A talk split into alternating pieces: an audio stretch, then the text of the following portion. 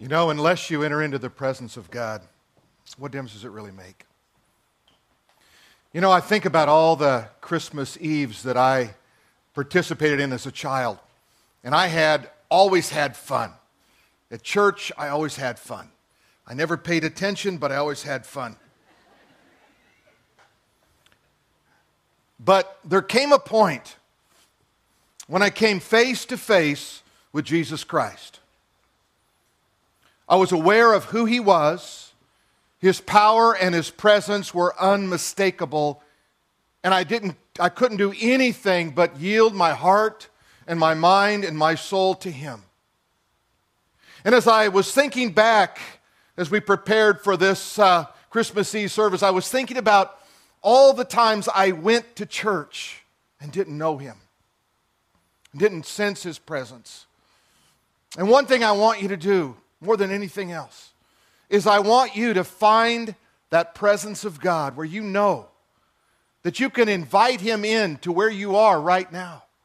You can know the power and the presence of Almighty God, and He brings a peace that passes all, all understanding and guards our hearts and our minds, even in times of turmoil. And if you look around the world, you see a world that is gone crazy, isn't it?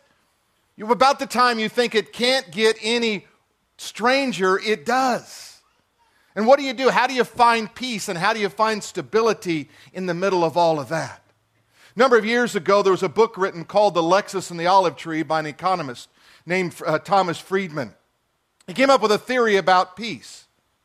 He noted that no two countries had ever engaged in war if both those countries had McDonald's. This is true. This theory is absolutely true that they've never gone to war. There's been civil strife where countries didn't have McDonald's, but somehow he came to the conclusion as a secular economist that maybe the key to world peace is McDonald's. now, I think we know the fallacy of all of that. I was driving today and I had to run a couple of errands, and it was such a nice day. I was relaxed and uh, had the top down on my car, and I thought, only in California. I think about all the time that I spent suffering elsewhere. If you're from elsewhere, you're suffering in the winter probably. But cars were speeding past me, cutting in front of me, slowing down, and I'm sitting there going, Peace on earth. Don't you know? It's like Christmas, and I know it was probably, you know, guys that are trying to get that gift in before that, you know, the stores close or whatever. But I want to take you to God's plan for peace. It's found in Luke chapter 2 with these words The angel of the Lord came upon them, that is, the shepherds.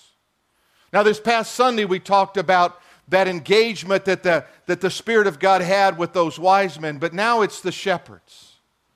They were despised in that part of the world by most.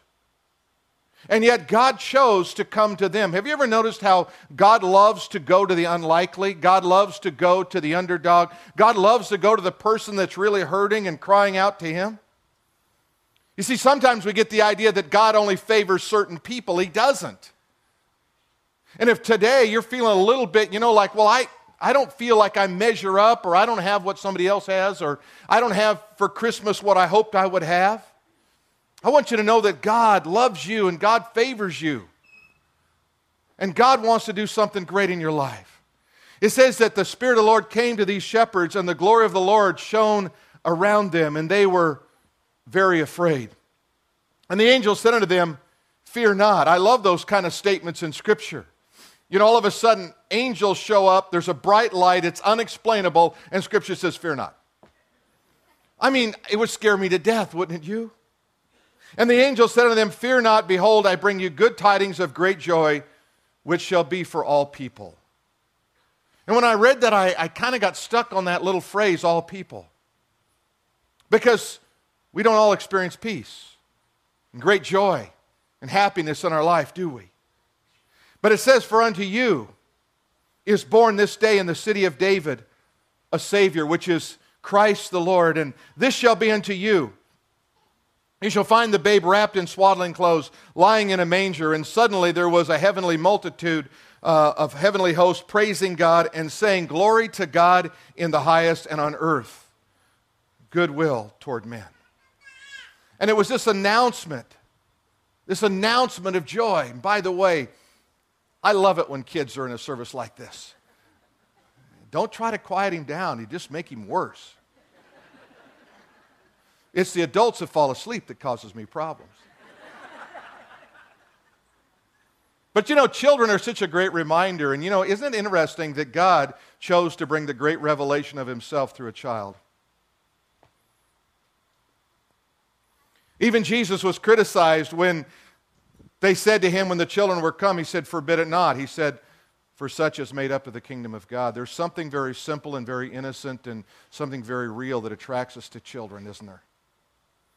And it tells us something about God. There's just, there's just all those inhibitions are gone and they're just real people. It's kind of it's the kind of people that God wants from us. And here's God making this great announcement glory to God in the highest and on earth, goodwill toward men. And, and yet there's so little goodwill in the world, so little peace in the world. You know, for those of you who are adults, do you remember the joy and the anticipation of Christmas? Remember what it was like when all of a sudden the gifts started showing up, and then the night before, you know, Santa somehow snuck in and, and, and he got in our house and he put stuff down, and you came in there, and here was toys you never thought you were going to get, and surprises you never thought were possible, and all of a sudden you just think, this is the greatest day of my life. I can kind of remember almost every one of them and the gift, the, the main gift that was associated with that particular day. I had an uncle that lived in Anchorage, Alaska at the time, and in those days it kind of seemed like it was, you know, might as well be on the moon. And I was just a young kid, and he would send these gifts, and I had visions of what might be in those packages. You know, I mean, exotic things from, from Alaska. And I don't know about you, anybody ever snuck open a gift? I mean, don't kids don't ask, don't acknowledge this because you're doing it probably already. But but if you're an adult and you snuck, you kind of peeled the tape back, you got in there, you wanted to see what you had going. How many of you have ever done that? Just raise your hand. Just be honest right now. Okay, well, I couldn't resist the stuff from Alaska, and so I remember that one year I opened mine up, and it was like this little jade tie tack, which I didn't want, and a pair of tube socks. I thought I thought it was Alaska, someplace exotic and wonderful, you know. And I get this stuff, so then, I don't know what made me do it, but then I looked at my mom's gift. And it was kind of heavy, and I thought it's probably something like ivory or tusk or something, you know. And, and so I, I was pretty good at it. I got the little knife and I kind of pried the tape back and I slid it out, and it was a box of chocolate candies made from the berries that grew in Alaska. I thought, this has got to be good. I thought if I just sneak, so I opened up the lid, I looked in there, and you know how they got all those little paper things? And I thought if I just take one out and I can shuffle them around and she'll never know. I bit into that heavenly piece of joy. Never had my mouth tasted anything quite like that.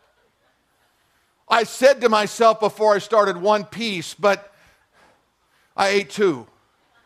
I put it back, wrapped it up, stuck it under the tree. I went to school, told my buddies about the candy, and they, they'd never heard anything like that in their life. And they said, Can we have a piece? And so I invited them over, and we snuck it out. We each had one more piece. Now we're down to four. Now it's getting a little sparse in there. And I'm thinking to myself, Well, I'll just tell my mom. When she looks at it, I'll just say, Well, you know, it's probably rare. It's, you can't just stuff it full of rare things like that. Berries just don't grow everywhere in Alaska, it's frozen you know, it's, it's crazy up there. And uh, I, have got to confess to you, by the time Christmas Day came, we had eaten every single piece of candy in that box, both layers, top and bottom. We wrapped it up, put it under the tree. My mom picked up the package. She tore open it. She was excited. Her brother had sent her something from Alaska. She opened it up. I didn't even leave the little paper, it was completely empty box of candy. And my mom looked at my dad. Now, I was an only child. It's hard to get away with stuff when you're an only child. I mean, I'm looking at the dog thinking, Butch, what'd you do? You know, but looked at me, and I knew Christmas had just been ruined for me. And here's what she said She said, I love this cardboard box. How did he know that's what I wanted? And then she started laughing. She never punished me. You probably say that's what's wrong with you today. but she never punished me. I've thought about that a lot. I thought, isn't that how God is? We get into stuff that we doesn't belong to us. We think thoughts we shouldn't think. We do things we shouldn't do. But it's the grace of God, it's the love of God that goes beyond our offense. That's this God we have to deal with here. There was an anticipation that was building all across that world. In Isaiah chapter 7 and verse 14, it says this Therefore, the Lord himself will give you a sign. Behold, a virgin shall conceive and bear a son, and shall call his name Emmanuel. And then later in Isaiah 9 6, it says these words Now there were in that same country shepherds living out in the fields, keeping watch over their flock by night. And then it says, Of the increase of his government and peace there will be no end, and upon the throne of David and upon uh, the, his kingdom in order to establish it in judgment and justice from this day forward. And here's God giving this anticipation to these prophets of old. There's something about Christmas Eve that's a mystery, isn't it? There really is a mystery in it. You know, Many of you don't remember this because you're too young, but in 1968, you can read about this. There was the second manned orbit called Apollo 8. And it became the most controversial of all the orbits because of what happened on that Christmas Eve night in 1968. It was the most watched television broadcast in the history of the world up to that place. We were all just entranced by, by what was going on there. The astronauts Borman, Lovell, and, and Anders read from Genesis chapter 1, verses 1 through 10. The whole world heard that word. They marveled at what they saw, and the only thing that came to their mind was Genesis. There was an atheist who was alive at the time named, named Madalyn Murray O'Hair. She had filed a lawsuit against them reading scripture in outer space. You may remember that it was further back that she was the one responsible for getting Bible reading banned in the public school systems. That did a lot of good, didn't it? The interesting thing was when the Supreme Court looked into that and they considered her case, they dismissed it, and I love this, for a lack of jurisdiction. you see, the God of the universe had already decided it was okay the King of Kings and Lord of Lords, had put his approval on it. God said, My glory I will not hide. You will see me from the farthest star to the deepest well. I will not be hid. The United States Post Office commemorated that event with a postage stamp, and on the front of that stamp it read, In God we trust, or in the beginning. And you'll notice that stamp there that it just screams, doesn't it? You think, how did they get away with it? I thought it was appropriate to show you a postage stamp because this is the former United States Post Office, and they still, we are their landlords. They rent space from us. I love that. Another thing that we know about is peace. An interesting thing happened in 1914, and during World War II, there was, uh, it was Christmas Eve, and in those days, in the war in World War I, they were in trench warfare, and they were as close sometimes as 50 to 80 feet apart. They would yell back and forth, they would taunt one another. And apparently, on the German side, they began to sing Christmas carols. They took trees and they put them up, and they began to to put little candles on them, and they, they began to sing, and all of a sudden the British began to resound back with another song, and before it was all over, a truce was held with almost 100,000 men coming up out of the trenches, shaking hands, playing a football game, exchanging food, exchanging cigarettes, and exchanging all kinds of stuff, because somehow peace was going to prevail in the midst of conflict.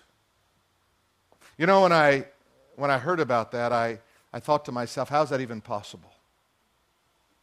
The last song they sang, which is going to be the last song we're going to sing tonight, was Silent Night. Many of those men, that was the last song they would ever sing. It was the last thing they would ever remember. Because that fighting went on then for another three years. became the highest casualty war up to that point and probably still is today. And yet they understood something about this goodness to mankind and this peace that was necessary for all of us to feel toward one another. I want to just ask you right now is there a conflict in your heart towards somebody?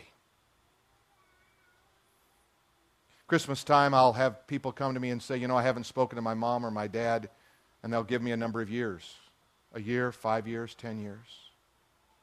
I have a son and daughter that I don't even know where they are. Can I just say to you, put aside whatever was whatever happened, put aside ego, put aside everything and let love prevail, let peace prevail in the midst of relationships.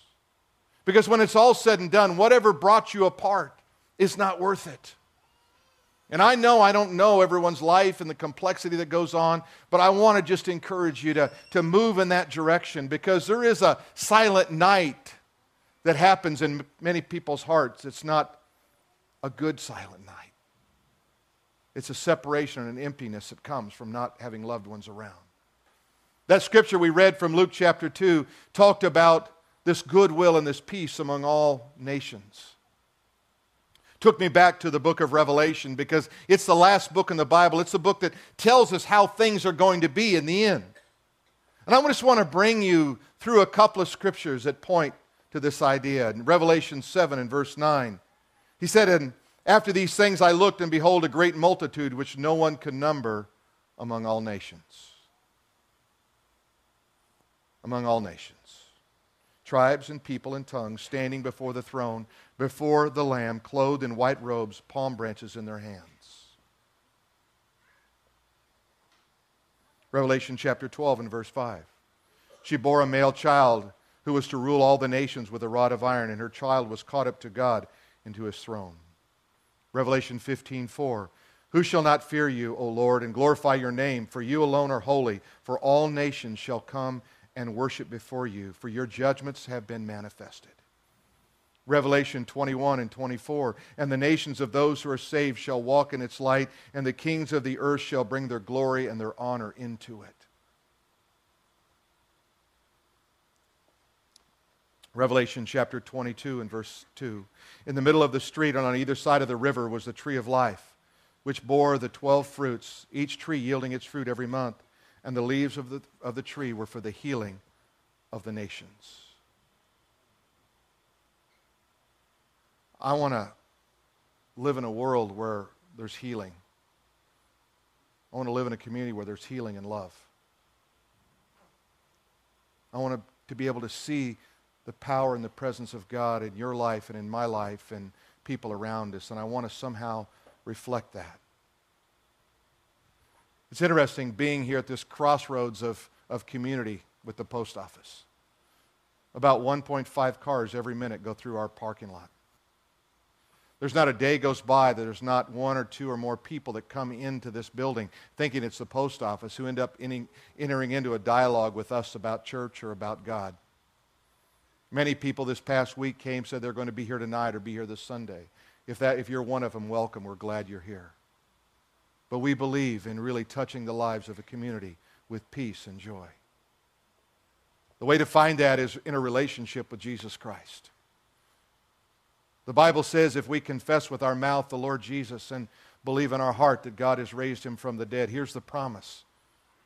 The promise is we will be saved. What that means is we are rescued from sin that separates us from God, and we're given a place before God with joy and happiness. It doesn't make us perfect, I never met a perfect Christian. I met a lot of imperfect ones, and I'm one of them. But you see, it's a step of faith. It's not being a part of the church, it's not baptism, it's not ritual, it's simply faith in Jesus Christ and what He did. He died, He was buried, He rose from the dead to give each one of us life. I'm asking you to stand with me right now and just bow your heads, and I'm going to lead us through a prayer, and then we're going to sing Silent Night together.